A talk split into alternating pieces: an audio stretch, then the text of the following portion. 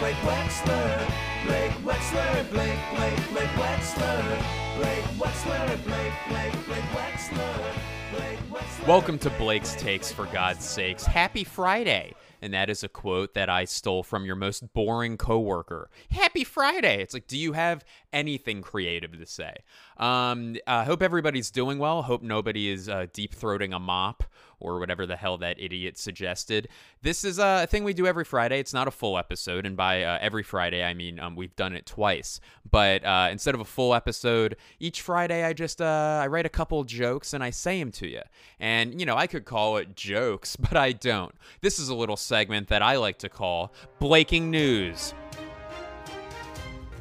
Breaking news Eminem is donating mom's spaghetti to help feed Detroit healthcare workers. I'm just glad he didn't go with my bum is on your lips crepes. Ha ha!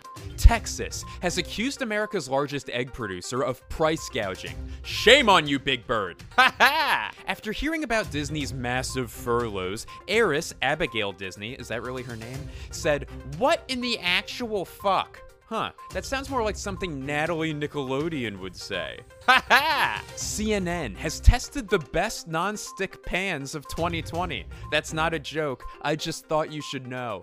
Ha ha! A Kentucky mayor found a woman hiding in his cellar. yeah, okay. And the Philadelphia Eagles retail store hid $2,000 from me after they won the Super Bowl. President Trump said injecting coronavirus victims with disinfectant was, quote, an interesting treatment option.